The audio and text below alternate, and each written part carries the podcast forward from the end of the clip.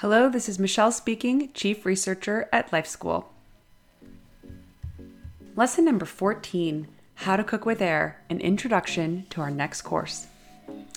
Quote, A hot oven is the rightful domain of a capable cook.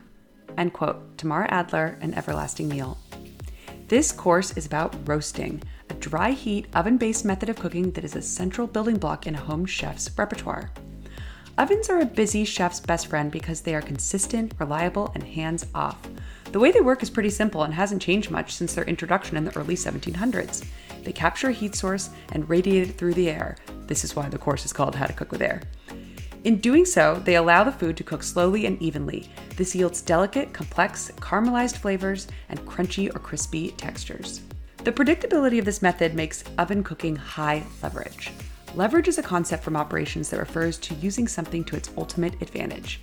An oven is high leverage because it can do a heck of a lot of cooking, predictably, with limited oversight for many items simultaneously. Compare this to needier cooking methods like sauteing or grilling, where you must regularly tend to the items to ensure they aren't burning. When baking or roasting, you can simply walk away, confident that your dish will turn out fine so long as a timer is set. We recommend that you take advantage of oven cooking for the freedom it provides. While the oven preheats, and again while it's cooking, do your food prep, wash the dishes, you can even Netflix and chill.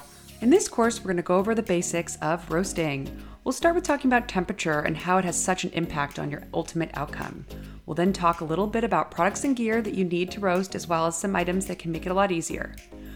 We'll have quite a big lesson on roasting vegetables as there's a lot to cover, followed by three practice recipes baked potato, crispy roasted Brussels, and kale chips.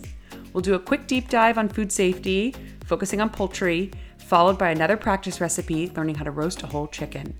And we'll finish up with sheet pan dinners, the ultimate food prep hack.